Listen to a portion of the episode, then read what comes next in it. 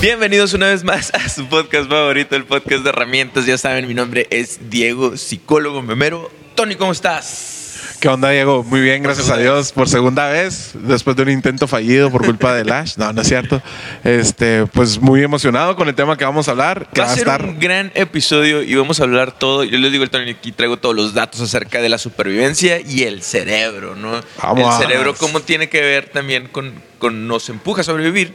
Y al mismo tiempo yo sé que ese tema es mucho de medicina, mucho de neurociencias, pero por otro lado en psicología tenemos que aprender un poco de esto para poder dominar estos instintos y estos impulsos que también se ven reflejados en nosotros todos los días.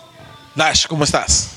Excelente, amigos míos. Aquí bien ready para, para soltar los factos. Bueno, más bien, desde mi punto de vista, yo nada más voy a hablar sobre lo que me pareció la película, ¿no? Allá el Tony se va a encargar de de la historia y el Diego de, de la cosa científica y cerebral y supervivencística. a mí nomás se me antojó una nieve. La manera de excusarse. A mí nomás se me antojó una nieve. ¿Cómo? Pero aquí, ¿no? A, a- a 42 grados.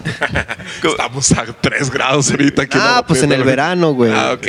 Co- Como ya vieron en el título seguramente, o qué es lo que lo trajo para este video ustedes, es que vamos a hablar de la película de la Sociedad de las Nieves y, la, y literalmente toda la película de principio a fin fue pura supervivencia, ¿no? Pero es basada en hechos reales. Entonces, Tony, tú que le sabes más a este tema, porque sí le sabes más, eh, ¿de qué se trata el tema del accidente de los Andes, no los supervivientes de los Andes? Mira, es, eh, como bien dices, es una, una película basada en, en hechos reales, unos hechos que pasaron en 1972, el, el 13 de octubre. Curiosamente fue un viernes 13, güey. Este, no sé si sabían. Curiosamente fue un viernes 13, este, y es donde un equipo de rugby de una escuela Fifi, una escuela nice de Uruguay, este, iba a Chile a, a un juego de rugby. Y dentro del mismo avión, un avión que ellos rentaron para que vean qué tan... Qué tan fifí era poder rentar un avión. Qué tan adinerados eran estos muchachos que rentaron un avión. Iba el equipo, algunos amigos y algunos familiares. Solamente a- había algunas personas que no eran del, del grupo de, de ellos, ¿no? Este, y salieron de, de Uruguay, pararon en Argentina, de Argentina volaron hacia, hacia Chile o intentaban volar hacia Chile y por un error humano prácticamente este, de mal, de cal- que calculó mal el, el- el- el viaje, dieron vuelta antes de, de cruzar la cordillera de los Andes, que es una de las de, de las zonas montañosas más, Más difíciles del mundo, güey. Entonces el avión se estrella, donde en ese, en ese momento creo que mueren 16 de un fregazo y sobreviven algunos. Unos están desaparecidos, otros mueren ahí mismo. Y, y a la bestia empieza un- un Yo creo Ahora que sí. uno de los eh, terrores o uno de las pesadillas más grandes que ha vivido una persona en el planeta, o por lo menos en estas últimas generaciones. Y, y la realidad es que yo creo que el primer dato importante es que eran un equipo. Y Sí, aparte man. eran un equipo deportivo, ¿no? Esto ahorita eh, lo, lo va a tener que ver, ¿verdad? De, acerca de hablar por qué el, sentimiento de pertenencia y de equipo sí es importante. O sea, si, lo necesitamos, si lo ocupamos. Y otra cosa que nos va a, ayudar a entender este accidente a nosotros es saber que la ansiedad no es mala. Yo creo que hay que desmentir esa parte, saber si la ansiedad es o no es mala. Y la realidad es que no es mala, el problema es cuando se convierte ya en un problema de ansiedad, en un trastorno de ansiedad y ya no nos está ayudando para nada. O sea, ya no nos está beneficiando nada. Es decir, hay beneficios en, en la ansiedad como tal, ¿no? Que es el miedo, el estrés postraumático o la ansiedad como tal, cosas que podemos diferenciar, y el, el trastorno generalizado de ansiedad, la fobia, que se, se puede diferenciar un montón de cosas. Pero al final de cuentas es un instinto de supervivencia, ¿no? Pero eso es, eh, te beneficia en verdaderos casos de supervivencia, ¿no? Claro, exacto. No, no cuando se te ponchó la llanta del carro. eh, y entras en una casa. crisis y empiezas a sudar y se empieza a acelerar el corazón, ahí no nos sirve para nada. Exactamente. Eh, En vez de em- empujarte a la acción, te inhabilita la acción. Órale. Pues sí, tiene mucho sentido. Bueno, algo, se algo- estrellan, ¿no? Sí, este, algo, algo que decías tú ahorita y que creo que es muy importante y yo creo que lo vas a, mencionar todavía con más datos de eso, es lo de que eran un equipo. Dice, hay un... ah, yo, yo he escuchado un montón como de, entrevistas o de durante muchos años, pues no, no es como ahorita, ¿no? Yo, yo les platicaba que an- antes de empezar a grabar, que la primera vez que yo escuché de esto, yo tenía como unos cinco años y mi papá me platicó de, de esto, ¿no? Yo creo que en el... Que quiero pensar... diciendo ahorita, bien sádico tu papá. Tenía cinco años y mi papá me enseñó del canibalismo, ¿no? Ah, ok, ahorita hablamos también de eso, pero yo creo que más que nada la intención de mi papá era así como, como eso, ¿no? El de, güey, por más difícil que estén las cosas, hay manera de salir de las cosas, pues entonces este, no te puedes rendir, pues porque te rindes hasta que se acaban las, las oportunidades y hasta que te desvives, ¿no? Pero mientras siempre va a haber una esperanza. Este, y algo que decía uno de los, de los sobrevivientes y un testimonio que, que daba, hablaba de, de lo que fue el trabajo en equipo y dijo, dice que, que algo que les ayudó mucho a ellos fue no perder el tiempo en formar un equipo. Que desde el momento que se estrelló el avión, ellos ya eran, Ya un, eran equipo, un equipo, Y ¿no? eso les ayudó a, a- a organizarse, a empezar a hacer tareas que, que ellos ya tenían. De hecho, el capitán del equipo de rugby sobrevive al, al golpe, pero muere más adelante. Sí. Entonces, sí, sí dicen que cuando el capitán muere, sí sintieron como...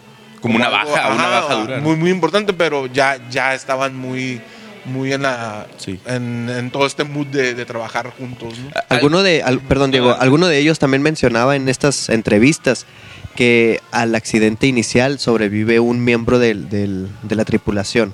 Y entonces este miembro de la tripulación como que se encarga, se trata de hacerse cargo de la situación, ¿no? Y de, de hacerse como el líder, de que no, pues yo tengo experiencia volando, yo, yo soy el, el- el miembro de la tripulación, yo puedo, yo tengo la responsabilidad de, de guiar a estas personas, pero él- ellos contaban que nadie le hizo caso nunca, o sea, porque ellos ya tenían su líder, digámoslo así, ¿no? Y ya eran un equipo y ya sabían qué hacer. Claro, eh, y esto es bien importante, esto que menciona aquí Lesh, por ejemplo, que menciona Tony acerca del equipo y del alfa, de cierta manera. Nosotros tenemos bien arraigados en nuestros instintos, porque aquí vamos a hablar mucho de instinto, vamos a hablar de estos, estas eh, eh, vías neuronales que tenemos nosotros así evolucionadas desde hace mucho tiempo. Y la realidad es cuando le preguntas a una persona, ¿qué necesitas para sobrevivir? La gran mayoría te diría comida, agua, un techo y se chingó. ¿no? Luz y O sea, televisión, así, internet. Pero nadie te dice sentir que pertenezco, ¿no? Y la realidad es que es a través de la historia, desde incluso antes que nosotros seamos Homo sapiens, el- el- la comunidad es indispensable para la supervivencia, ¿no? O sea, si tú lo ves en cuestión de psicología evolutiva, cuando el grupo antes eh, no tenía un líder, ¿sí? Y, y o el grupo se dividía, empezaban a morir las personas. Entonces, para nosotros está arraigado en nuestro ser formar parte de una comuna, formar parte de un equipo, formar, eh, ser miembro que también al mismo tiempo te da sentido no nomás de pertenencia, sino también sentido de identidad, güey. De, de saber quién eres, claro. eh, te da valores, te, te dice qué hacer y qué no hacer, te da propósito. Entonces, esto es bien importante y son cosas que podemos aplicar. Pues, o sea, si eres una persona que constantemente está muy isolada, está muy solitaria, el simple hecho de formar parte de una comunidad te va a empezar a brindar cosas, pues te va a empezar a brindar de cierta manera estatus, identidad y, y a- y es eh, literalmente instintivo y beneficioso para tu cuerpo. Sí, ¿Sabes? Como al grado que puedes sobrevivir a una de las condiciones más extremas que ha vivido el humano hoy por hoy en la vida. Y mira, yo, yo como les comentaba, no vi la película, este, vi bastantes resúmenes de, de eso, bueno, vi como tres, pero hay algo ah, dentro del resumen que vi, también es muy claro cómo el director de, de la película, eh, es- su intención es marcar eso, porque una de las primeras escenas es eh, Roberto, Roberto Canesa, creo que se apellida, sí, Roberto Canesa, que es, que es doctor o estudia, bueno, en ese tiempo era estudiante de medicina, ¿no? Del segundo año apenas el pobre.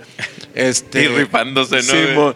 Este, de las primeras escenas es Roberto en un partido de rugby eh, con el balón, que si pasaba el balón podía ganar el equipo, pero no lo pasa y, y pierden, pues. Sí. Entonces ahí te muestra como que la individualidad y, y el querer ser tú el superhéroe o ser el, el protagonista no, no le ayudaba al equipo, pues. Claro. Y, y dentro de la misma película, el primero que empieza y se pone de pie y empieza a ayudar es Roberto Canesa, este, que, que pasó en la vida real, pues él fue el primero que, que, que ahora sí que por ah, dentro de un equipo siempre todos deben de tener bien claro y, y y todos deben de saber cuáles son sus cualidades, cuáles son sus fortalezas y cuál es su trabajo dentro del equipo.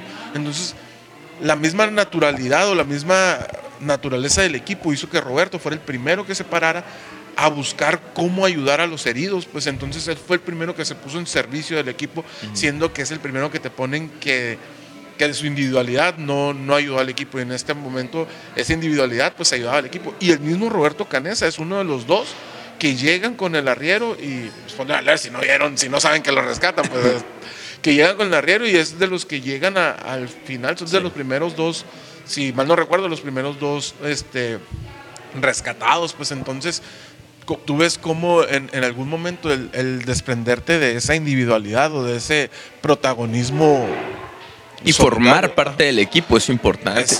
nosotros en episodios eh, pasados hemos hablado acerca de qué es lo que pasa cuando un grupo, o sea, vamos a llevar una comunidad, se polariza y se radicaliza y, qué tan tú te puedes quitar la máscara y valer madre y hacer cosas que no estás dispuesto a hacer, que ahorita vamos a hablar un poquito de eso. Eh, pero también, o sea, ¿cuáles son los, ahora, cuáles son los beneficios de estar en un verdadero equipo, no? Entonces, y al mismo tiempo, eh, bueno, ellos llegan minuto uno de estar ahí ya es un momento de supervivencia y el cuerpo reacciona. Algo que me gusta mucho de la película es cómo reacciona el cuerpo y qué tan real te lo pone, ¿no? Porque no es como que le exageraron, no es como crudo. Además, a mí desde el primer momento donde empieza a decir, oye, pues estoy empezando a orinar negro, güey. Oh, sí. o sea, automáticamente me puse a ver Google, ¿por qué orinar negro? ¿no? Em, y la realidad es cómo la fisiología del cuerpo también es bien inteligente y es bien maravillosa, pero así como puede jugar a tu favor, puede jugar en tu contra. Entonces, esa parte, y, yo creo que más allá, como muchas otras películas de supervivencia, te la ponen muy motivacional. ah, yo lo hice porque, ¿sabes? porque tengo, sí, mucha fortaleza y soy un superhéroe. Aquí realmente no, es como la, la naturaleza, que por simple hecho de ser natural, te puede consumir, pues, si tú no, si tú no aprendes a, lidiar con tus impulsos, ¿no? De hecho, algo que quería plasmar el, director de esta película es, es, más bien la historia de los que no sobrevivieron, ¿no? Porque pues también forman parte fundamental de que los hayan logrado rescatar. Claro, fallecía uno y luego, lo marcaban en, la, en, la, pantalla. Eso es algo bien interesante. Y yo creo que al mismo tiempo, como por ejemplo en la película, bueno, en la serie de, de Monster de, de Jeffrey Dahmer, también e, es el hincapié a esas personas, ¿no? Que también fueron, pues a lo mejor de cierta manera víctimas en este caso. Y, y, cómo darles nombre y darles un papel, porque fueron un papel importante también para la supervivencia, ¿no? Sí, y es que ah, muchos nos siempre nos hemos centrado como en el en los que sobrevivieron porque fueron los que los que aguantaron, ¿no? Y de hecho le dicen que cuando llegaron les llamaban, o sea, los literalmente los superhéroes, o sea, como si fueran al final de la película como si fueran cierto tipo de de vamos a llamar famosos rockstars, güey, pero la realidad es que o sea, lucharon nada más y llegan, les quitan la ropa y súper delgados, o sea, no para ellos no fue ningún logro, ¿no? De hecho, por ahí estaba leyendo, güey, que, eh, por ejemplo, Roberto Canesa, que es el que más me acuerdo, y sí, fue uno de los que, llegó, al, de los primeros que, rescataron, o de los que caminó hasta que encontraron a alguien. Pesaba 45 kilos menos de lo que pesaba cuando se subió al avión. Y estás hablando que no era gente que le sobraban 45 kilos como a mí, pues, o sea, eran personas que eran pues de, cuerpos atléticos que estaban todo el tiempo. El rugby es un, es un deporte muy demandante, de, mucho esfuerzo físico y así. Entonces a ellos no les sobraba músculo, pues no les sobraba grasita como, como a mí, como les digo, güey. Y pesar 45 kilos menos, pues ya iban en, los huesos, güey. Aunque se estuvieran alimentando, pues más o menos, este, pues iban, iban totalmente débiles, ¿no? Aquí es donde empezamos con el tema y vamos a empezar a, desmenuzar poco a poco el tema del cerebro. Desmenuzar, nunca mejor utilizar la palabra. Como la carnita. Eh, el, término del, del cerebro, ¿no? Entonces, el cerebro tiene, vamos a llamarle dos funciones. Ah, el cerebro, incluso hasta el día de hoy hay muchas cosas que no se saben y hay muchas, eh, tanto eh, conexiones que sirven para una cosa y para otra cosa totalmente diferente, y neurotransmisores y neuromoduladores que tienen diferentes acciones. Entonces vamos a hacerlo lo más sencillo posible, ¿verdad? Entonces, para Y no porque, porque yo le sepa todas esas funciones, porque es muy difícil, yo soy psicólogo nomás, de mi chance, pero al mismo tiempo, ¿qué es lo que sí podemos agarrar que te puede beneficiar? ¿no? Entonces, el cerebro tiene dos funciones especiales y vamos a llamarle como dos cerebros, ¿no? Ok. Un cerebro que es racional, ¿sí? que es inteligente, que es lógico, ¿sí? que, que él piensa. Y otro cerebro, vamos a llamarle este cerebro humano, ¿sí? Y este cerebro también tiene otro, ¿sí? Nosotros pensaríamos que el cerebro es totalmente racional, ¿no? Pero tiene otra parte del cerebro que vamos a llamarle el cerebro animal, ¿sí? Entonces, el cerebro animal es instintivo, es emocional, es nuestro cerebro emocional, ¿verdad? Es impulsivo y racional, ¿sí? Y es automático. Uno es más consciente y el otro es más automático, ¿sí? Funciona solo. Por ejemplo, ahorita a lo mejor yo me estoy tomando un cafecito de aquí, el café justo acá, ¿no? Y, y probablemente mi cuerpo lo esté metabolizando, pero yo no estoy diciendo que lo metabolice, ¿no? Entonces, mi, mi otro cerebro me ayuda a sobrevivir. O a lo mejor estoy respirando y no estoy pensando, en, tengo que volver a respirar, ¿no? Entonces, se supone, o, o por lo menos eh, lo que yo leí un poco en la literatura, el cerebro que es más inteligente, es más evolucionado, es más nuevo, por obvias razones. O sea, nosotros fuimos evolucionando durante muchos años y al final salió algo que se llama neocórtex. Neocórtex significa nuevo. ¿sí?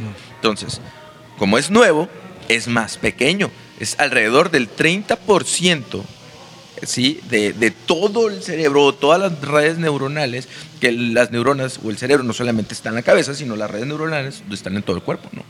Entonces, nuestra parte instintiva y animal es más fuerte y ahí se centra lo que es los, eh, eh, eh, todo este rollo de lo que es la supervivencia. El instinto de supervivencia. El instinto de supervivencia. Entonces, ahí que sea más fuerte nuestra parte animal, instintiva, eh, automática, fisiológica, les ayudó a ellos a sobrevivir, pues, ¿verdad? Porque cerebro animal o instintivo no significa cerebro tonto, ¿verdad? Pero sirve en específicamente lo que dijo Lash, cuándo hay que sobrevivir. ¿sí? Entre otras funciones, obviamente miles de funciones que tiene, pero es bien importante identificar eso.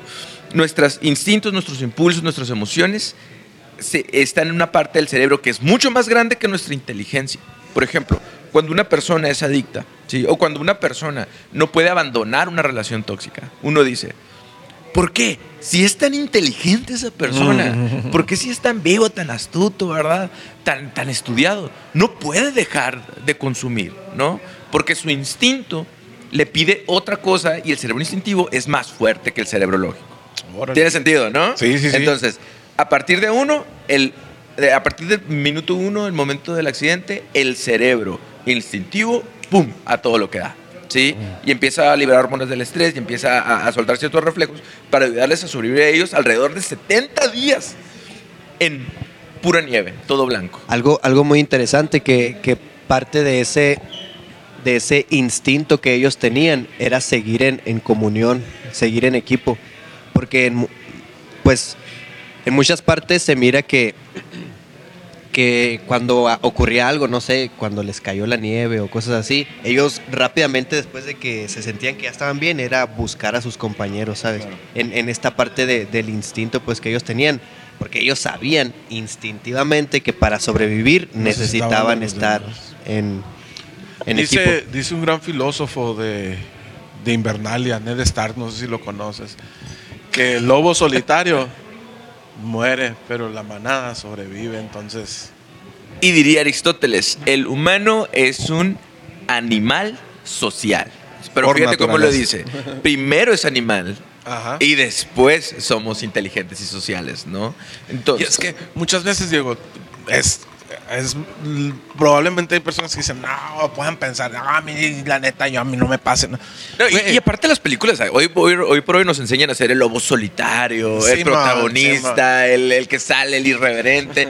y, y nosotros nos gusta ser rebeldes por naturaleza y, y no nos gusta decir que seguimos las normas o el mainstream. ¿no? Ajá. No, y luego aparte con, de lo que hablas de lo de el cerebro animal, ¿cuántas veces no te ha tocado estar en unas situaciones que se te nubla la vista y a veces estás, eh, no sé, por ejemplo, cuando te estás morrillo, ya no estás morrillo y es un pleito, estás en un pleito o algo así, a la bestia, o sea, pierdes, pierdes todo pinche raciocinio o, o ni siquiera me voy a, a cosas, este violentas, sino por ejemplo las mamás.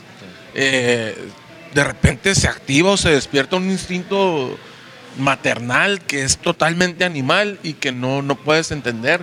Eh, yo lo vi con mi esposa, pues así como, como de repente hacía cosas que nunca en la vida había hecho y que le salían completamente naturales porque se activó el instinto de tengo que luchar o tengo que cuidar para que este bebé sobreviva, pues, y es y es completamente animal esa parte, pues, o sea, no, no lo estudias. Ahora pues. imagínate que, que a todo lo que da debe estar el cerebro, güey, tomando decisiones, porque no nada más fueron decisiones inteligentes de vamos por la radio o, o vamos a hacer tales cosas, ¿no? Sino también son decisiones del cerebro eh, totalmente inconscientes por debajo del agua, el decir a la madre, o sea, pues mejor si me estoy congelando, o sea, pues mejor pierdo una mano en la infección o una pierna, ¿sí?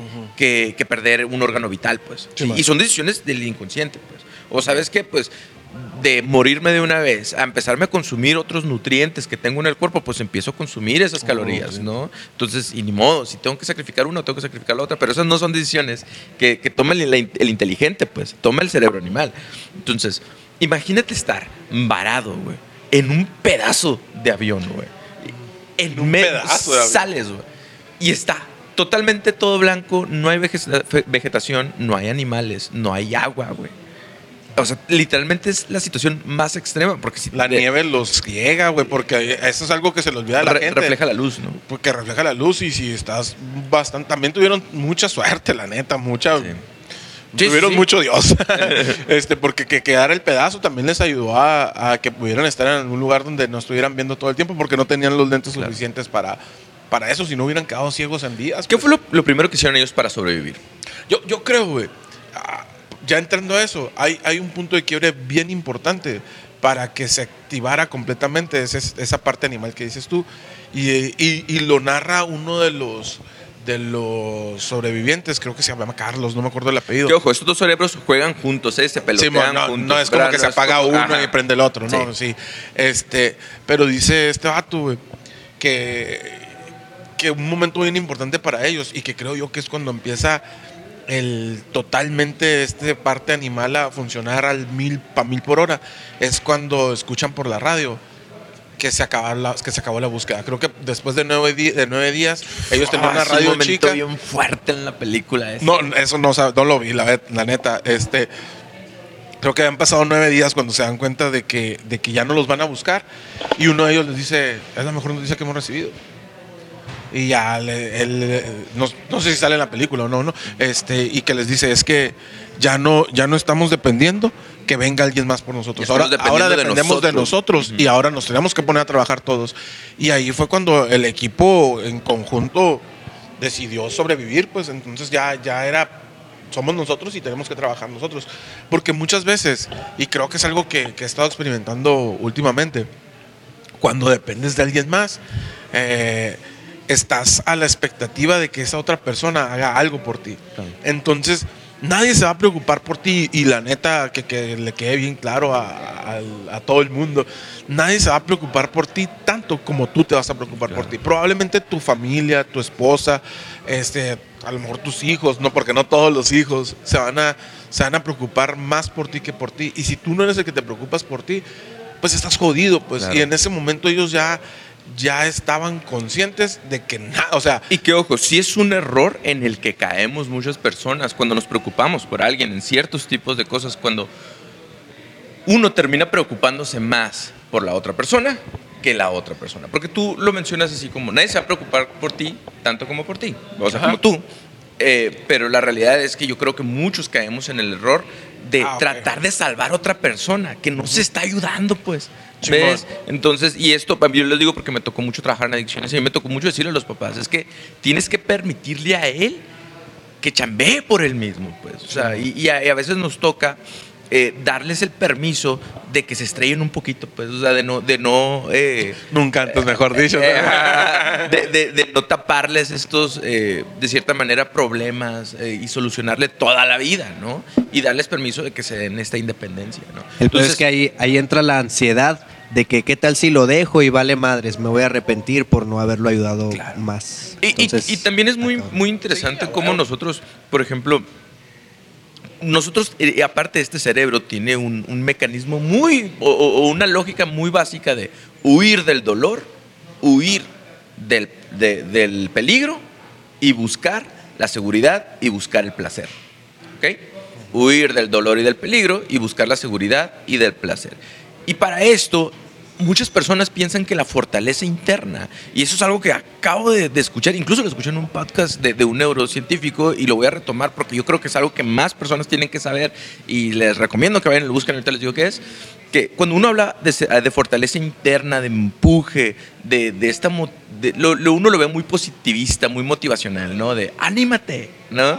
Pero hay una parte en el cerebro que ni siquiera voy a tratar de mencionar porque es muy difícil de mencionar, que es, es una parte de nuestro cerebro que es más grande mientras tienes más fortaleza interna. Algo de mid-cortex, no me acuerdo. Está en el podcast de David Coggins con Andrew Huberman. Bueno, al revés, es el podcast de Andrew Huberman. Entonces, y es, es cuando lo escuché, me quedé así como. O sea, no se trata de motivarte nomás, es de fortalecer una parte del, del cuerpo y va a tener sentido con esto ahorita. Que se hace más grande cuando tienes más fortaleza interna, más empuje, más decisión, más dureza y se hace más chica cuando te refugias más en la seguridad y el placer. Por ejemplo, esta parte del cerebro es relativamente más grande, y lo dice en el podcast, en deportistas, ¿sí? Y, y en personas, por ejemplo, que salen del cáncer, ¿no? Que tienen esta voluntad para vivir, ¿sí? Y, hay- y es relativamente más chico en personas que se refugian constantemente en el placer o en la seguridad. Por ejemplo, personas con adicciones, ¿no? Que les cuesta trabajo domar este instinto, ¿sí? Entonces, lo importante o cómo se puede fortalecer, y lo dicen ahí, vayan y véanlo, es haciendo las cosas que no quiero hacer, pero me conviene hacer. ¿Sí? Entonces, ahí la estás ejercitando, haciendo las cosas que no quiero hacer, pero tengo que hacer. Entonces, esos muchachos ya eran deportistas, pues. El hacer algo que no quiero hacer, como levantarme todas las mañanas, ejercitarme, o, o tener un deporte de contacto tan constante que es el, el rugby, ¿no? Sí, Te pues, tienes que dar no quiero- no quiero que no me quiero peguen. golpearme, güey. Sí, y lo tengo que hacer porque me conviene hacer. Es estar constantemente fortaleciendo esto, pues. ¿Sí? Entonces, esto es un dato bien importante porque todos tenemos este, esta resistencia de nuestro mismo cuerpo, ¿sí? De, de mantenernos en lo seguro y en lo placentero. Cuando, eh, cuando estuve estudiando un poquito acerca de este tema, te mencionan como la, esta, la carrera de Sísifo, que está empujando un- una piedra por encima de la montaña, ¿no? Imagínate que la parte inteligente, bueno, Sísifo es, es un personaje mitológico que los dioses lo castigaron a subir sin ninguna razón aparente una, una, una piedra. piedra. gigante al cima de una colina. Cuando terminaba de subir la, la piedra, lo tenía que volver a hacer.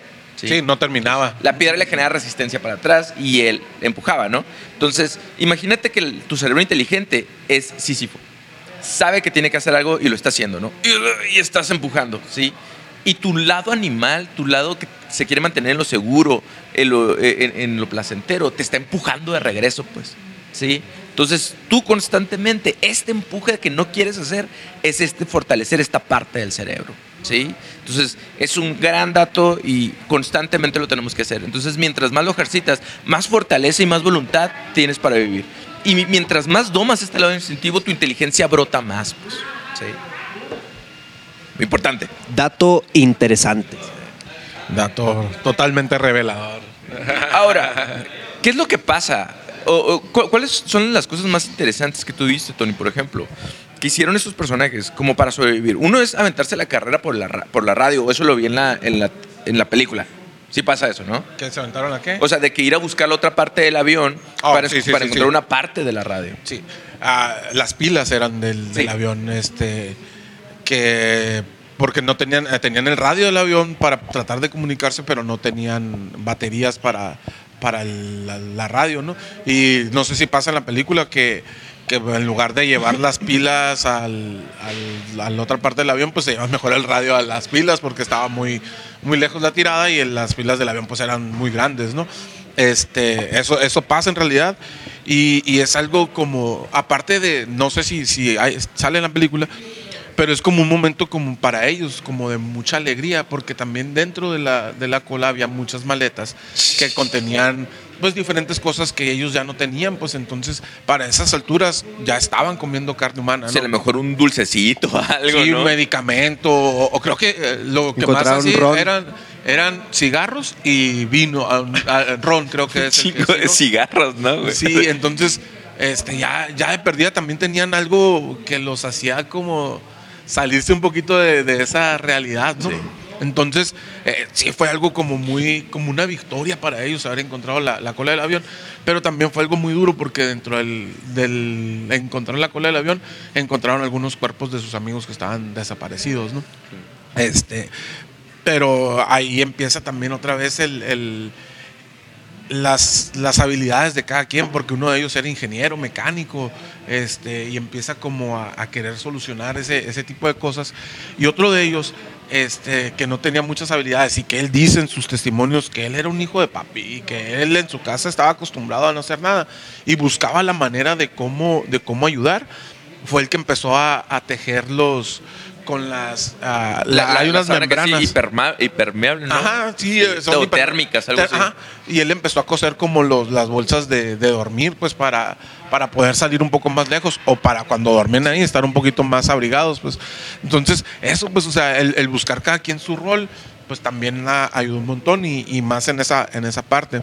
Ahora, ya, ya tocando un poco el tema de, de lo, de lo que tuvieron que hacer y, de las cosas que más me impresionaron a mí, cuando yo, cuando yo estaba chico y que mi papá me contó de esto, y también mi mamá creo que, que me, estaba, me, me contó de, de ese accidente y me platicaron, y luego vi una película güey, en esos tiempos, este, algo que, que me llamaba mucho la atención y que, y que es por lo que comúnmente la gente hablaba en aquel tiempo de, de este suceso, era los muchachos que, se tuvieron que comer a sus amigos para sobrevivir, ¿no? Eh, eh, totalmente Así lo estaba- veían los demás, totalmente sesgado. totalmente enfocado en eso. Sí. De hecho, en la realidad, ellos primero lo escondieron y después lo dijeron. Y cuando lo dijeron, mucha gente los tachó de, que, de asesinos o que, o que habían matado voluntariamente a sus amigos. De ¿no? hecho, en la parte hay una película donde te cuestionas, o sea, a huevo que te tienes que cuestionar, güey. O sea, si no te está pasando nada y te cuestionas toda tu existencia y todos tenemos un momento de güey. Imagínate tener tanta hambre, güey, y cuestionarte cosas tanto de Dios, porque ellos en la película dicen, oye, pues nos va a castigar Dios, tanto legales, güey, como nos van a meter a la cárcel, güey. Sí, porque en ese tiempo no estaba, güey. no estaba permitido. Imagínate, o sea, imagínate estar en ese punto de, de tener que reflexionarlo siquiera. güey. ¿Sí? Entonces es totalmente impresionante. Y, ah, ahora, y eso ya es más acerca de, de- de la psicología, ¿no? O sea, el tener que sacar tu inteligencia para hacer, porque no instintivamente lo vas a hacer y vas a ir a corretear esa- eh, a alguien para comértelo. Pero ellos hablan acerca de la, es algo que sin dato que no conocía, que la, la regla de, de tres, creo que decían, es tres días sin respirar, no, tres, tres minutos sin respirar, sí, tres, días, sin, tomar agua, sin tomar agua, 30 días sin comer, ¿es, Ajá. Ah, ajá.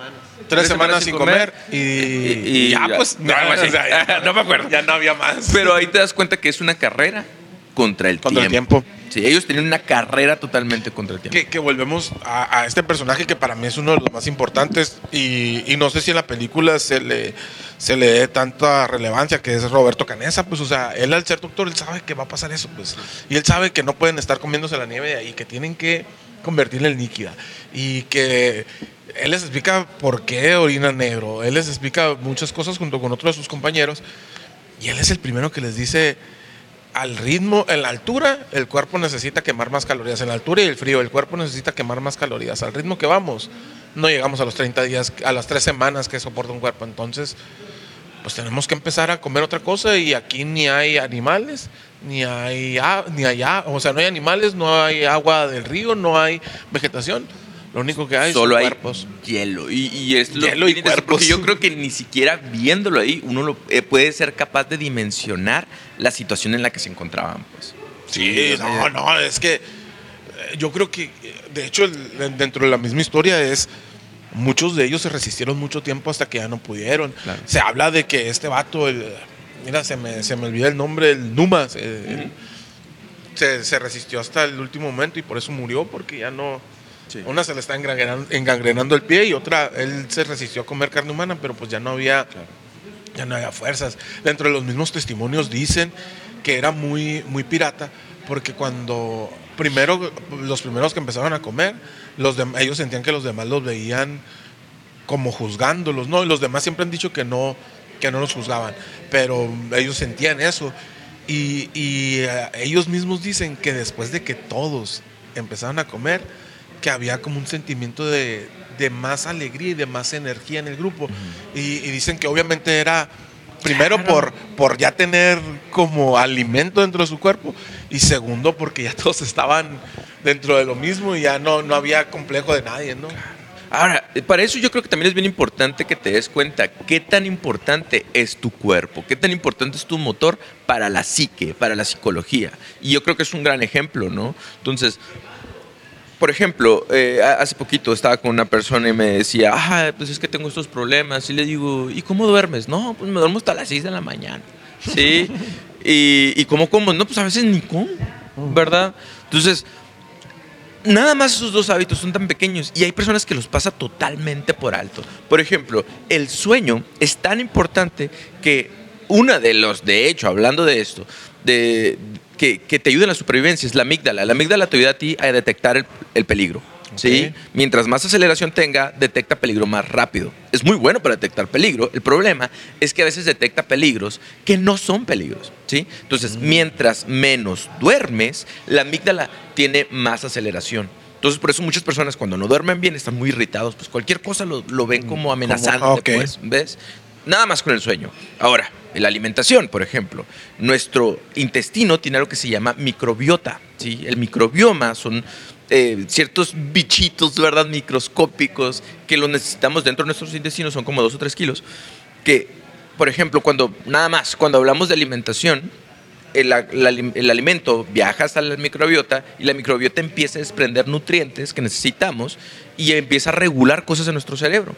Nosotros pensáramos que, por ejemplo, la serotonina se crea que es este neuromodulador para el bienestar, sentirte bien. Si no tienes, tienes depresión. Se genera en el cerebro, pero la realidad es que no.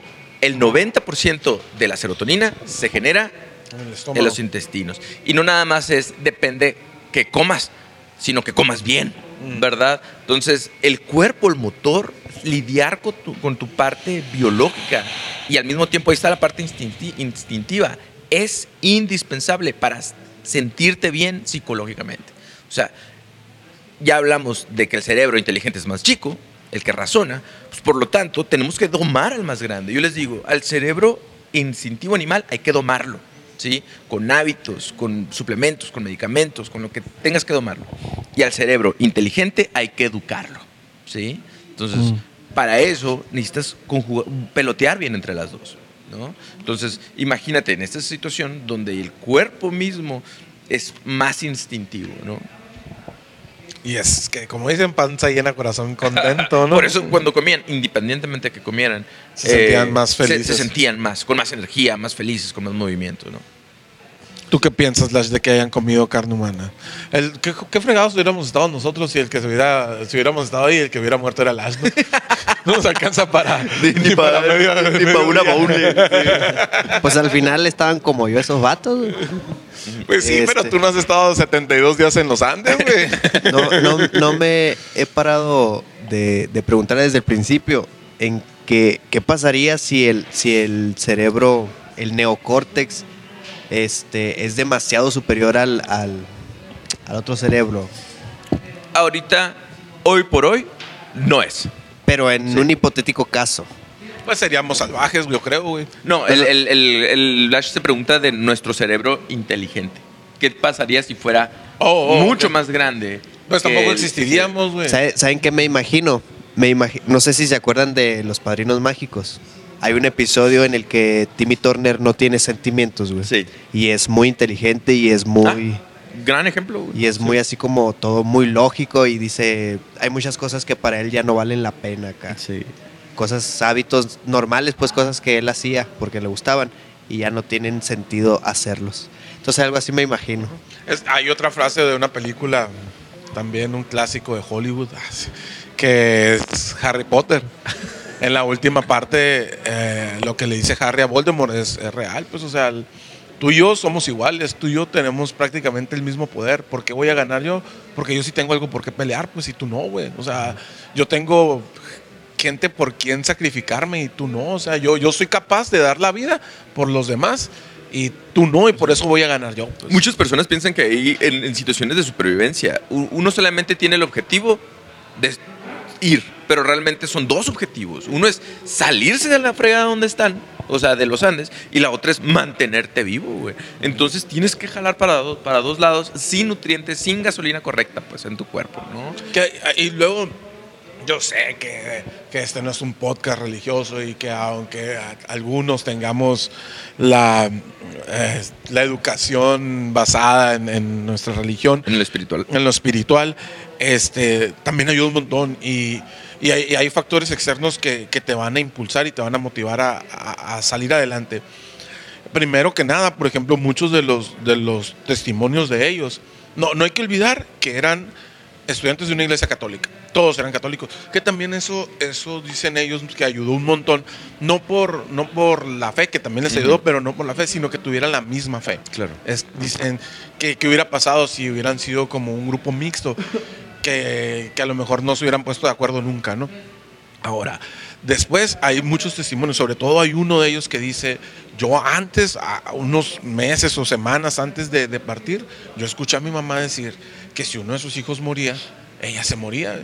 Y yo sobreviví porque yo no quería que mi mamá se muriera. Pues Claro. entonces, esa era, esa era parte de su, de su motivación, ¿no? Y también hablan de que, de que muchos de ellos todas las tardes, o, o todos, no sé si lo hacían, pero todas las tardes se, se juntaban y rezaban el rosario, tenían, tenían como una, la fe de que, de que iban a salir de ahí. Y, y todavía los escuchas hablar. De hecho, en la, en la entrevista que te pasé, las que te dije, guacha, ve a esta madre, pues así. Uno de ellos es, es muy así como decir, no, es que Dios quiso que estuviéramos ahí, y Dios nos sacó y nosotros salimos por algo. Y uno de ellos le rebate y le dice, sí, pero ¿por qué no fulanita de 16 años? Le dice, mira, ella vivió el 100% de su vida. Eso era lo que Dios tenía preparado para ella y ella vivió el 100% de su vida. Si lo vivió feliz o no, es, eso ya no lo sabemos. Y murió, pero murió feliz. Este, nosotros todavía no hemos vivido el 100% de nuestra vida porque aquí estamos y, y tenemos, teníamos como un, un por qué vivir y, y es donde tenemos que... ah, tenemos que encontrar, todavía son personas como de setenta y tantos Sí. años y todavía están buscando como, Claro. como el sentido de por qué ellos se salvaron, pues entonces también eso, pues así como el, el hecho de, de tener la fe en algo. Ya, ya fuera un ser superior, que en este caso pues era, era Dios, eh, esa espiritualidad y también las motivaciones de tu familia y de tus amigos, pues también te van a, te van a pegar ese otro empujoncito que, que a lo mejor hace falta y que el, que el instinto animal jamás te lo va a dar, pues. que ojo, también, eh, por lo menos en el lado de psicología, ya hemos hablado aquí de locus de control interno y externo. El, el externo es cuando le adjudicas, ya sea a Dios, al destino, a la suerte, cosas externas a ti, tus triunfos, tus eh, fracasos. Entonces, por ejemplo, en temas de duelo y así, tener parte de locus control externo, tener esta parte espiritual, te ayuda a ti como a lidiar un poquito más con eso, ¿no? A, a generarte ciertas razones aquí en la mente para, para avanzar. Y, y en lo personal, por ejemplo, que me ha tocado a mí, pues, siempre lo digo, trabajar, por ejemplo, en centros de adultos con demencia, que también donde son un poquito más instintivos que, que a lo mejor lógicos, en, en adicciones, que también son un poquito más instintivos que lógicos, y en prisión, que de cierta manera también se puede dar. En todos esos lados yo me he encontrado voluntarios, independientemente de la espiritualidad que tengan, ¿no? Y si algo sé es que, si bien no sé si cuál espiritualidad sea la correcta, sí sé que lo que sí es bien real son las consecuencias. ¿sí? Ok. Las consecuencias de tenerla, pues. Y, y el beneficio que les pueda dar. Entonces ahí totalmente coincido con esa parte, ¿no? Porque también ahorita esto te empieza a hablar del sentido. O sea, primero para empezar, ¿qué los empujaba a moverse? O sea, si, si tú ya estás en esa situación, muchas personas yo creo que viendo la, pel- la película hubieran dicho, yo ya me hubiera rendido. Sí, pero la realidad es que no sé qué tanto. Que, que realmente, o sea, ¿qué los empujaba a, a seguir buscando, a seguir moviéndole, a seguir tratando de sobrevivir, a pesar de que sa- sabiendo que no, a lo mejor no pasarían la noche vivos fuera del avión, el, tener este impulso de ir de todas maneras, ¿no? Y dormir así en medio de la intemperie con una, una cobijita, pues. Entonces, el cerebro, eh, cuando hablamos de motivación y movimiento, el cerebro requiere dos eh, moduladores, que es, eh, bueno, tres. La dopamina es para la motivación y el movimiento. Muchas personas pensarían que el placer, la felicidad, y la realidad es que no. O sea, sí tiene que ver con la recompensa, pero tiene que ver más con el movimiento, el empuje, ¿sí? Y la adrenalina, o la noradrenalina, que también tienen que ver con este, eh, eh, este sentimiento de estar listo, pues, ah, de ansioso, ¿no? Entonces, esto te ayuda a moverte, a empujarte, pues, ¿sí? Y entre ellos una de las hormonas del estrés que también se llama cortisol. El saber regular ellas o, o buscar la manera de generar dopamina de manera natural. Por ejemplo, los, eh, no sé si ven a deportistas que se meten a baños con hielo, que ya lo hemos hablado. Ellos buscan generar aquí arriba adrenalina y dopamina que los mantenga enfocados, listos, ¿verdad? En movimiento. Entonces, pero si la situación de estrés se llega sin que tú la quieras, se libera, también se libera nuevamente, pero también se libera con cortisol, que es este del cerebro estresado, ¿no? Entonces, La gente ahorita, Simón, déjame para no perderme de todas las. Entonces, ¿qué tan maravilloso es el cerebro? Yo creo que es una de las enseñanzas más interesantes de, este, de esta película. Es qué tan sorprendente es esto que tenemos aquí arriba. El mejor motor. Es otro pedo. Sí, es otro rollo. Y más si aprendes a domar y a educarlo. Sí, yo siempre digo, si aprendes a domarlo y a educarlo, esto que tienes aquí te va a hacer vivir una vida que valga la pena. ¿sí? Entonces, pero una situación de supervivencia, lo que se activa principalmente se llama sistema nervioso simpático, ¿no? Entonces, que simpático no tiene nada que ver con simpatía. no tiene nada que ver con bonito. dije, ah, a lo mejor no lo tengo activado. Qué suave, ¿no? Eh, cuando estamos en una situación de supervivencia, este, esta parte del cuerpo se encarga en esta activación de, de lucha-huida, ¿no? O sea, de prepararte para sobrevivir. Y fíjense lo que hace. Por ejemplo, aumenta la frecuencia cardíaca y la presión arterial. Esto proporciona mayor oxígeno, ¿sí? Y nutrientes en los músculos, preparándolos para la acción. Una, esa es una, ¿no? Aumento de la frecuencia respiratoria, ¿sí? Permite una mayor oxigenación, satisfacer las demandas energéticas aumentadas del cuerpo. El cuerpo necesita energía para moverse, ¿sí? Dilatación de las pupilas. Esto te da mejor entrada de luz, ¿verdad? Eh, para ver mejor al enemigo, ver las condiciones a las que tengas que enfrentarte, ¿no? Sudoración. Esto tanto enfría o, o calienta el cuerpo también y mejora un mejor agarre en las manos y en los pies, ¿sí? Fricción, ¿no? O sea, la- ocupa la fricción. Caso de que tengas que pelear o huir, ¿sí? Y relajación del sistema digestivo, desvía la energía y el flujo sanguíneo de los músculos, eh, también te da eh, tensión de los músculos para mayor fuerza, mayor velocidad. Entonces, de man- tú en una situación de supervivencia, de manera instintiva, de en cuestión de segundos, milisegundos, pasa todo eso en tu cuerpo sin que tú te des cuenta y te pone listo para la acción. Así de afinado está el cerebro, así evolucionado también está el cerebro, ¿no? Hace todo eso sin que te des cuenta para que tengas mejor visión, mejor fuerza, más energía, ¿sí? Mayor fricción en las manos y en los pies, listo para sobrevivir, ¿sí? Y esto, estuvo, esto los mantuvo vivos a los muchachos durante 70 días, que es demasiado tiempo. 70 días, ¿verdad? 72 creo que son. 72 días. Pues sí, 70. Unos pocos, bueno, pero también estar ahí no creo que haya sido, un día era, era mucha diferencia. Pues, sí. Han de haber sentido que pasaron años ahí, ahí, güey, porque estaba, Claro. sobrevivir todos los días está cabrón. Claro. Ahorita que hablaban eso de lo de la... ¿Qué, lo, qué te motivaba a, a seguir? Eh, alguno de ellos me mencionó en, en alguna de las entrevistas, o no sé, no sé incluso si fue en la misma película, que alguien menciona que, que se dieron cuenta de que lo que los mantenía vivos era algo como que muy bajo y muy y muy cómo se cómo se podrá decir como que muy poco valorado con muy poco valor pues que era el, el- el simplemente seguir vivo Sí. entonces que eso era lo que realmente los mantenía luchando pues porque querían seguir vivos no era porque quisieran dinero o porque les fueran a pagar no por estar ahí o El simple hecho de seguir respirando, ¿no? Ajá, y que eso era, al fin de cuentas, lo que los mantuvo así con, pues luchando, pues. A, a mí también lo que me llama la atención es, porque yo creo que muchas personas, no, no sé si se pregunten esto, y, y solamente los que se pusieron a investigar un poquito más, por ejemplo, el caso de, de Tony un poquito más, ¿qué pasa después? O sea, porque después de ahí, nosotros hemos hablado mucho aquí de estrés postraumático. O sea, pobres, ¿cómo han de haber vivido la vida? Si no, un trabajo personal, no sé quiénes sí trabajaron en eso o quiénes no. Después de ahí, el daño, las secuelas que les generó su cerebro.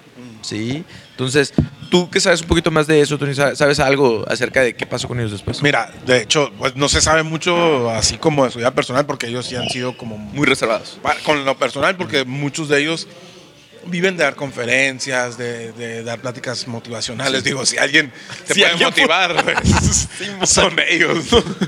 Este, pero también muchos de ellos, o sea, tienen una vida muy, muy normal y muy acá, o sea, este, hay, solamente yo creo que uno de ellos, y es el que te platicaba, Lash, eh, nunca había hablado del tema, nunca había salido públicamente, ¿no? Y hace poquito este, salió y, platicó y se sentía muy incómodo, pues cuando le hablaron de, lo de comerse a sus amigos y esas madres, se, notaba que estaba muy incómodo y se notaba muy a la defensiva. Entonces, en él yo sí veía como claros síntomas y, un claro estrés no postraumático. En los demás, la neta, sí es como, como que lo han sabido sobrellevar muy, muy cabrón, güey. Y, y creo que algo que les ha ayudado, y muchos de ellos lo dicen, es que nosotros estando en Uruguay, se parece que nunca pasó esto, güey, así. Este. Es, muy. Y dicen que a veces es triste para ellos, pues así como. Les ha ayudado mucho porque no es así que, todo el mundo lo señale, que todo el mundo lo está diciendo. Pero que, que ahí es como. Ah, entonces pasó en el 72 y ya no nos acordamos, ¿no? Ah, curioso, mira, pasó en el 72 y, y estuvieron 72 días. Este. Pero que cuando salen de Uruguay y cuando van a otros lugares que los tratan como rockstar, que si es como a la bestia, pues o sea, esto, esto fue muy grande. Ellos mismos dicen que, estando ahí no eran conscientes de lo que estaba pasando afuera y no eran conscientes de lo que se había generado porque era una noticia mundial, no era nada más de, Uruguay, ¿no? Este, pero sí, muchos han podido llevar su vida normal, todos, eh, según yo, todos tienen, se casaron, tuvieron hijos. Este, el, Roberto Canesa es un, era un doctor muy, pues es un doctor muy, muy prestigiado en Chile, en Chile, en Uruguay. De hecho, hay una, hay una anécdota que el hijo del vato este, del, que sobrevivió, que después muere, este, de que era de la tripulación, pues él no sabía nada de su papá y, él no, como no era del, del, grupo, pues no sabía, no sabía nada y que cuando cumplió 18 años, pues quería saber cosas de su papá, ¿no? Y, que un primo lo, lo motivó a ir. Dijo, pero ¿cómo los contacto? Fácil, dijo Roberto Canés es doctor y hay una guía de doctores, vamos a buscarlo en la guía y así fue como lo, encontraron. Pero han llevado una vida de lo más normal y eso, y eso qué chingón porque imagínate, si hay personas que, van a la guerra y que presentan ese estrés y que nunca pueden tener una vida cotidiana o una vida regular, que, que fregón que, que ellos, después de todo lo que pasaron, pues la neta sí sí pudieron llevarla más, más allá. Y de los 16 que sobrevivieron, solamente han muerto dos. y los dos por cáncer murieron, fíjate. Este, pero uno de ellos ya tenía 37 años cuando, cuando lo rescataron y los demás sí, sí. estaban jóvenes. Ahorita la mayoría de ellos tiene entre 70 y 75 años más o menos. Entonces sí ya están muy grandes y siguen, y ellos dicen, o sea, es muy curioso cómo estamos la gran mayoría aquí y seguimos, y seguimos vivos, pues, y son un grupo que, que se juntan, que, que se ven, y, y, ahí uno de ellos, alguno de ellos tiene como el ritual de ir cada año a ese lugar, porque hay como una placa donde para los para las personas que no sobrevivieron y, llevan su, su, ofrenda para ese lugar o, lo toman como un retiro regresar, Hay un ah, pero, pero probablemente Diego, yo creo que yo digo o sea, tú, tú me lo dijiste alguna vez, ¿no? Esa, esa terapia de choque, pues, o sea, de, de estar con, con, tu miedo más grande, estarlo enfrentando, pues, como yo con las, con las víboras, o sea, irlo enfrentando poco a poco. Y yo creo que eso también a lo mejor les ayuda, ¿no? Hay dos experimentos bien, bien interesantes. Eh, bueno, uno es una, bueno, les voy a decir más un experimento y una técnica acerca del trauma y qué es lo que pasa después, ¿no? Hay un experimento donde agarran una persona que, bueno, varias personas a los cuales han vivido traumas, ¿sí? Entonces, y se les pone una grabación narrándoles el trauma que ellos vivieron. ¿Sabes cómo?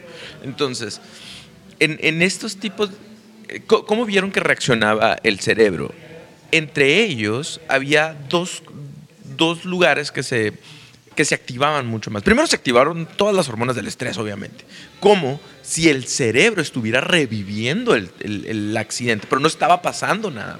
pues, ¿Verdad? Entonces, primero se hace lo mismo que les dije ahorita, se aceleraba el corazón, ¿verdad? Eh, la hiperventilación, ¿sí? con el simple hecho de escuchar. ¿sí? Entonces, empezaba a disminuir también dentro del cerebro, se dieron cuenta que empezaba a disminuir eh, esta área que maneja el lenguaje. Por eso muchas personas se les dificulta articular, hablar acerca de, lo, de lo que han vivido. Tú lo mencionaste, cuando lo están entrevistando, como que unos hasta se sienten incómodos. Y no dudes que su cuerpo empezará a sentir esta fisiología que, como si lo estuvieran volviendo a vivir.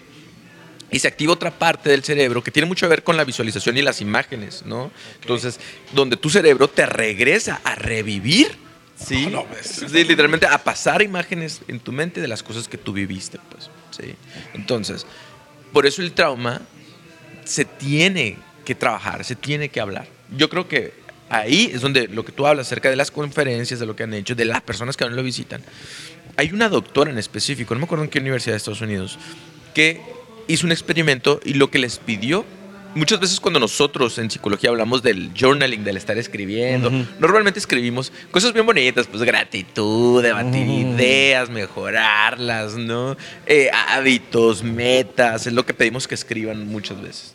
Pero lo que les pidió la doctora es que escribieran específicamente lo que vivieron el trauma, lo que les pasó, así por más crudo que, que sea, pues. Hablando La de... Y hay traumas, traumas, ¿no? Traumas fuertes, pues. Entonces les pidió nada más que lo hicieran una vez, les pidió que lo hicieran varias veces. ¿Sí? Él lo escribes, al siguiente día lo vuelves a escribir, al siguiente día lo vuelves a escribir. No, mm, palabras más, palabras menos. Resumen rápido.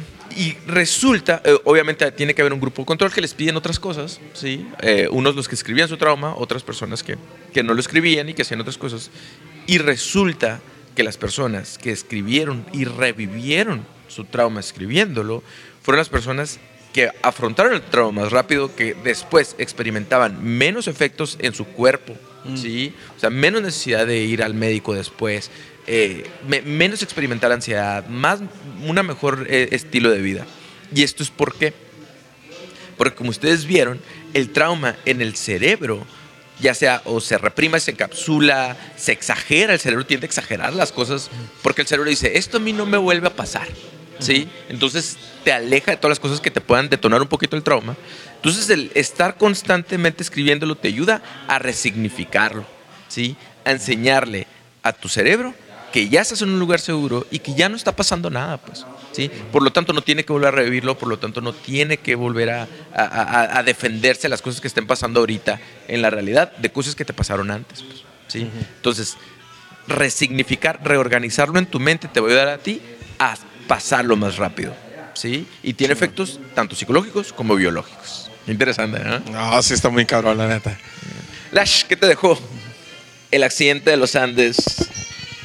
Y pues, Accidente de los Andes. como La, tal, la Sociedad de las Sociedad de la Nieves. Nieve. como tal, ya, ya después de esta plática y todo ese show, sí me queda, lo que me deja es una tarea, ¿no? Ah, cabrón, De- a ver. de, pues, de, de analizar y de, y de pues de analizar qué tanto controlo yo mis instintos primitivos, ¿no? Así como todos estos de la ansiedad y todo ese show. Porque muchas veces pues no, no le damos importancia y ni siquiera sabemos qué tan bien andamos en ese, en ese sentido. ¿no? A lo mejor me voy a poner a pensar, este, me voy a poner en, en diversas circunstancias qué es lo que haría y qué es lo que hice en circunstancias que ya he vivido. A ver qué me sale de eso. De tarea, a ver. Tony, ¿Qué te dejó la Sociedad de la Nieve? Mira, yo, yo les decía antes de, de empezar que a mí me llegaba como en el momento justo, ¿no? Así como ni un minuto más, ni un minuto menos, no la película, sino grabar este podcast, ¿no? Este, ustedes saben que, que hay muchos temas ahí detrás de, de, de lo personal. De cámaras. Sí, detrás de cámaras, tanto en lo personal como en lo, pues en lo laboral, sobre todo, ¿no? Que, que la verdad sí son bastantes complicados. Y que, y que justo 10, 15 minutos antes de, de iniciar a grabar, este, yo les iba a mandar un mensaje para decirles que, que, no, que no podía. Que no podía porque, porque la situación estaba medio complicada. Dije, no, No vale más que, que despeje la mente un rato, que, que lo haga y que me olvide de lo que está pasando para poder empezar a, a sobrevivir, güey. Y, y fue muy curado porque tampoco yo no sabía cuál íbamos a grabar hoy. Yo tenía entendido que íbamos a grabar otro podcast. Se los pregunté hace una hora antes de grabar, Sí. les pregunté cuál va a ser, porque hablábamos de dos. Y ya cuando me dijeron ese, y luego justo me cae la noticia, y es así como de. Ah, la bestia, pero, pero ahorita me pongo a pensar, "Eh, estos vatos sobrevivieron 72 días, cabrón. O sea, tú, tú ¿por qué no puedes? Pues, o sea, y, y tienes la, la motivación, pues, de, de todo. Tienes la fe en Dios, tienes la motivación de tu familia, tienes a, a tu, a tu red de seguridad que te va a ayudar, güey. Entonces, lo, lo, Tony, lo vas a lograr, cabrón. Sí. Siempre has podido, güey. Se lo hizo a sí mismo porque él ve después a quién. Sí, lo veo cinco veces y les digo, oigan, morros, aquí nos faltó y la madre. Lo, lo vas a lograr, güey. Y cuando lo veas esto, vas a decir, qué cabrón, qué, qué chingón que, que contabas con todo ese apoyo. Y pues, la neta aprendo un montón de cosas aquí, Diego, y, yo espero que la gente que está del otro lado también aprenda un montón de cosas y le ayude. Me, me llama mucho la atención esos comentarios que nos dicen, oye, es que a mí me ayudaron en esto, esto, o estaba muy contento con esto, o estaba muy triste con esto. La neta, que qué fregón, porque es algo que nosotros hacemos porque nos gusta, no buscando como reconocimiento ni nada. Y saber que hay gente que no lo reconoce está muy, está muy chido. Gracias. Algo que les puedo dejar es que ah, un ejemplo bien chiquito que me gustó mucho, que me, que, que me a, mí, me- a mí me ha enseñado la literatura de, hablando de salud mental y, y de los impulsos y de la inteligencia y de la parte inteligente e instintiva de nuestro cerebro, es este ejemplo, ¿no? Imagínate que los dos cerebros se llevan así, ¿sí? El inteligente y el animal. Es como si una persona quisiera jinetear un elefante. Mm. Entonces, está arriba el elefante, ¿no? Entonces, la, la persona es chiquita, el elefante es grandísimo, ¿no? Entonces, la persona quiere jinetearlo y ocupa llevar al elefante para donde ocupa ir, ¿verdad? Pero para poder jinetearlo y para poder llevarlo. El, el- obviamente el animal tiene mucha más fuerza, tiene mucho más tamaño y si, y si es impulsivo, instintivo, era donde quiera, pues. Entonces, para que esa persona llegue a donde quiere, a donde quiere llegar, ocupa domar al elefante, ocupa domar su lado instintivo. Entonces, con eso se los dejo, es bien importante, es bien crucial para la vida. O sea, si, si lo domamos, vamos a tener, vas a brotar la inteligencia, si no, vamos a estar tratando de cubrir necesidades, muchas veces necesidades de supervivencia, que ni siquiera tenemos que sobrevivir, pues, ¿verdad? Porque tenemos ansiedad o por algo más. ¿sí? Entonces, es bien indispensable cubrir esta parte instintiva, domarla para que brote la inteligencia y tener una vida que valga la pena vivir. Nos vemos la Porque próxima vale la pena vivir, locos. Muchas gracias por habernos visto. Nos vemos la próxima sesión. Thank you. Hasta luego.